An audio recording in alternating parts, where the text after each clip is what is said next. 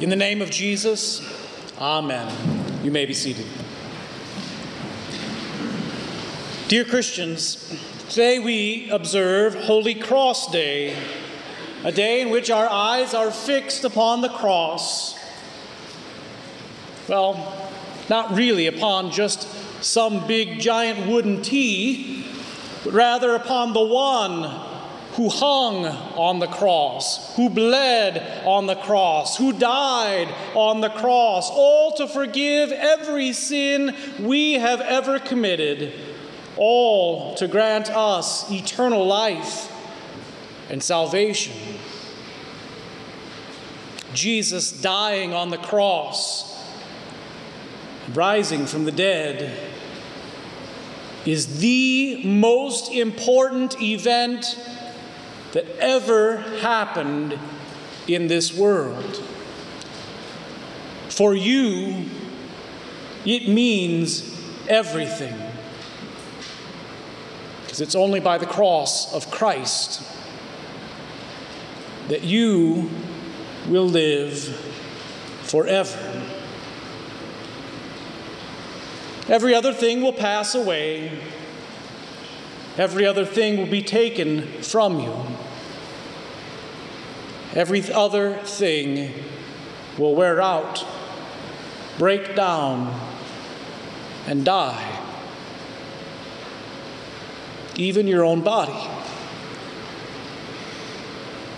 That's why the cross of Jesus is so very important. That's why the cross of Jesus is the focus of our faith. That's why the cross of Christ is the most important thing. At least it should be. I know the reality of your life. It's probably not too different from mine. It's busy, hectic, stressful. So much so that oftentimes the important things become obscured.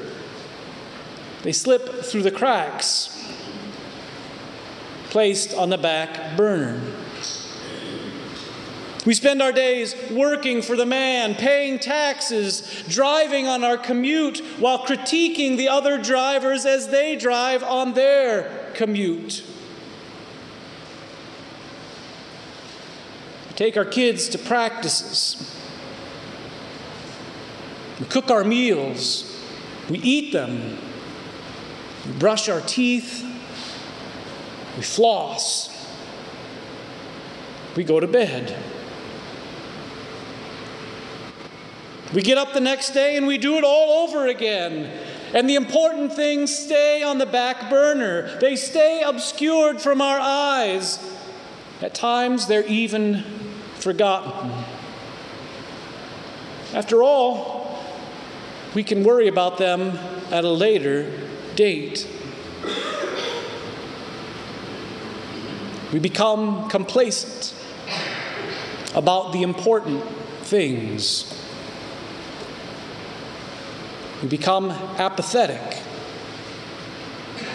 and our eyes go from one thing to the other and never stop and focus where they truly ought to be.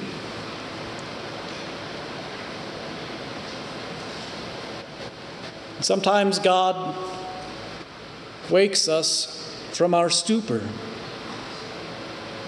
It takes a truly earth-shattering event, oftentimes, to refocus us on what is important.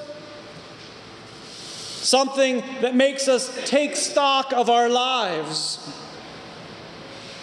to assess our values and what we spend our time on. Sometimes God allows an earth-shattering moment to reveal all the vanities of the world as exactly that, vanity. To allow a time when the meaningless of wealth and power and politics lays bare before our eyes so that all that's left standing is what's truly important.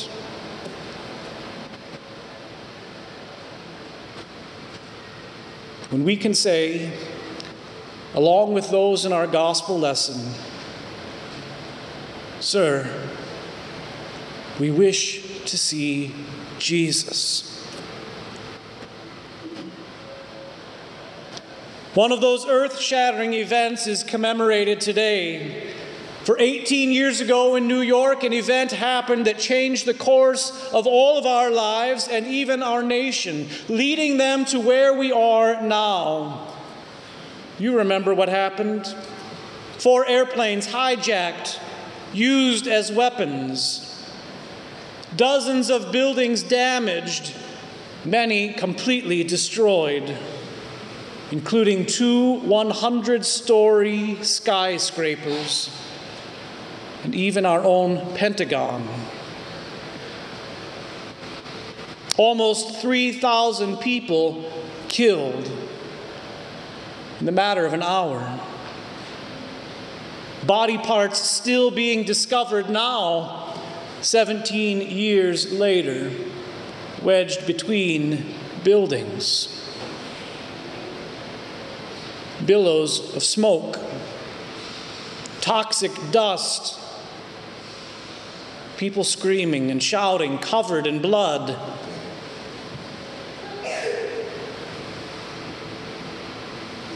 The world changing. When those moments rock us out of our stupor, where is it that we can look? Do we look to politicians? They could not stop the events of that day. Civil servants such as firefighters and police officers, as brave as they are, they were killed too. Entire fire trucks buried in the rubble of fallen buildings. Fathers and mothers, to whom children look to for help and support and care and love, were killed all the same. Even children, eight of them on the hijacked planes, had their lives taken in an instant. When an event that earth-shattering comes, where do we look? What hope do we have? What peace could there be? Our souls are shaken to the very bones. There's only one place to look at such a time. "Sir, we wish to see Jesus." That was a common theme at the time. Do you remember? Churches were filled.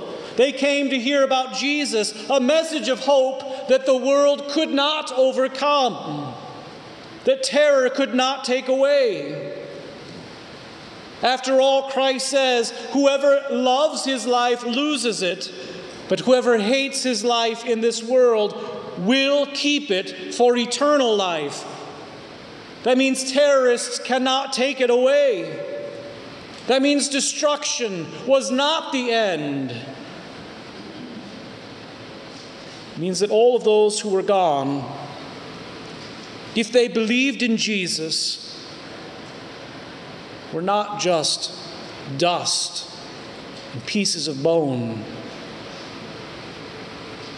But if they believed in Jesus, they were still with Jesus.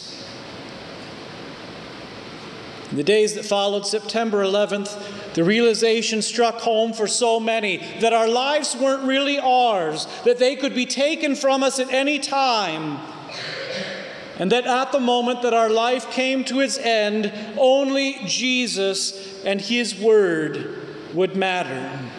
Only Christ crucified and resurrected could defeat the pall of death that covers our land only Jesus, whose name was glorified upon the cross, so that in him we might have forgiveness, life, and salvation, would matter. Only Jesus. And so as we reeled and hurt and mourned and struggled, we prayed, Lord, we wish to see Jesus. You see, the really, truly important thing, the thing that stayed standing no matter what tragedy strikes, is Jesus. And it always is, even today. The people whose lives were lost that fateful day, their only hope could have been Christ. The people who mourned and still mourn. The only way that mourning could be softened was in the knowledge of Christ. On that day, at least for a time, we understood this world is temporary, and that in, only in Christ would we have something permanent. When we're in Christ, nothing, not death, nor life, nor rulers, nor powers, nor height, nothing could separate us from God.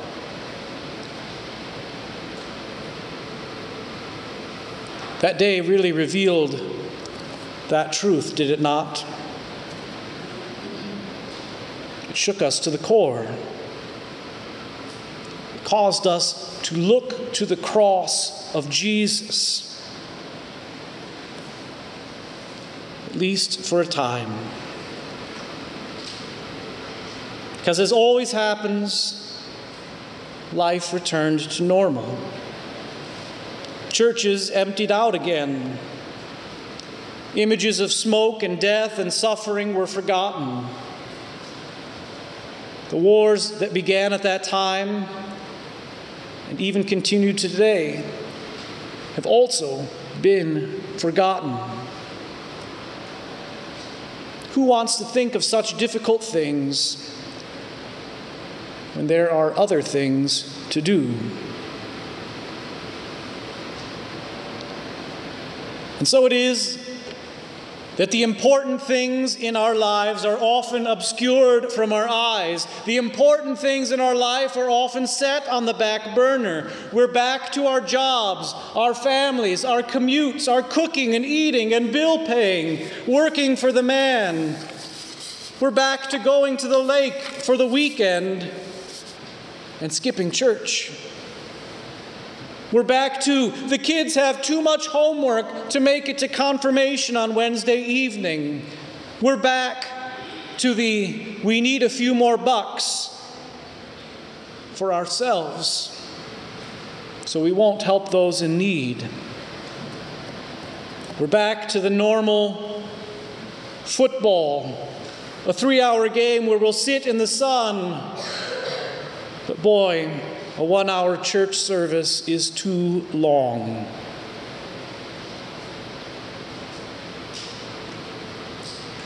And so it is that our short attention span is really laid bare. You know the truth. Whether it happens tomorrow or eighty years from now, all of us will one day die. We put that truth on the back burner. We don't look directly at it, pretend like it's not drawing near. We know that life is precious, but we act like the possessions of this life are more important. We tell ourselves, you only live once, even though God's word says that in him we'll live forever. We say that God's word is important, but our actions show that we don't really think it's important enough to suffer for. The word of the cross is folly to the world. but the word of politicians becomes sacred, retweeted, talked about ad nauseum on the T V. The important things get lost for all of us. Dear Christians, repent. Do not be lulled to sleep. Repent. Our sinful world wants you to think that everything here is fine, but it's not. The world wants you to think you can have it all on your own terms, but you cannot. The world is dying. The world is broken. In this world, you will suffer. Do not be lulled to sleep. For you do not know if God will wake you up with fiery serpents in your midst, or plane attacks, or mass death before your day comes. Do not be lulled to sleep, but instead, in response to God's word, by the Holy Spirit's work, keep your eyes on Jesus. He alone has overcome the world. He alone has died for all sin. He alone will create the world that is to come, that is perfect, where things are fine and good, where righteousness endures, where peace really, truly exists. Christ is the one who promises to take you to the place where there will be no terror, no horror, no suffering, no sorrow. He alone, by his work on the cross, can take you to life eternal, where nothing can hurt you or harm you. So when Sunday morning comes, even if you spent the night before cheering the Huskers, get up on Sunday and say, "Sir, we wish to see Jesus."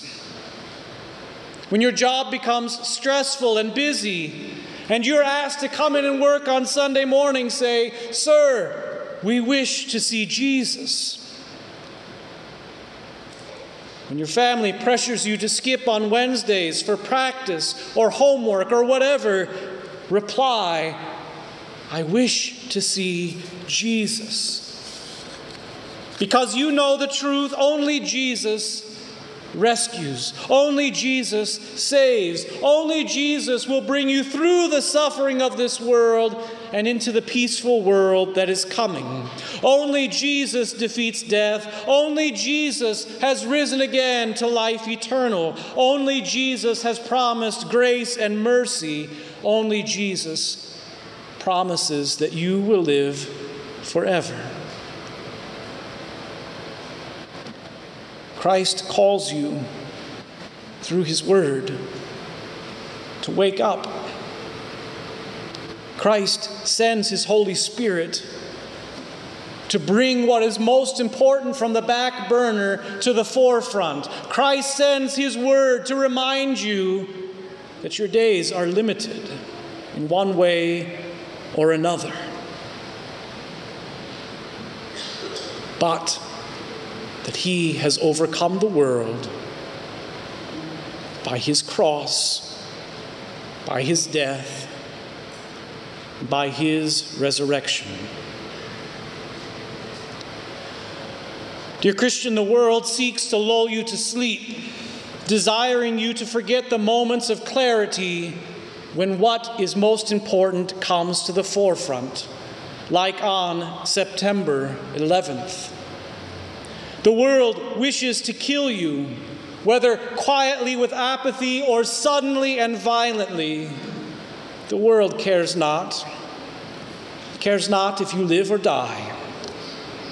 You do not know what tomorrow holds.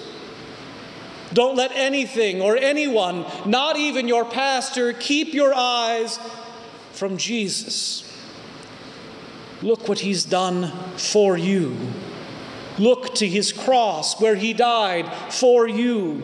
Look to his empty tomb, foretelling your own tomb. Look to his word. Look to Jesus. For it is in Christ and Christ alone that the power and wisdom of God is made known. It's in Christ alone that you have salvation.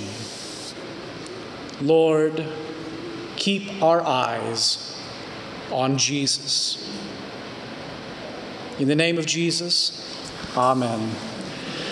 Now may the peace of God, which far surpasses all human understanding, keep your hearts and minds in Christ Jesus. Amen.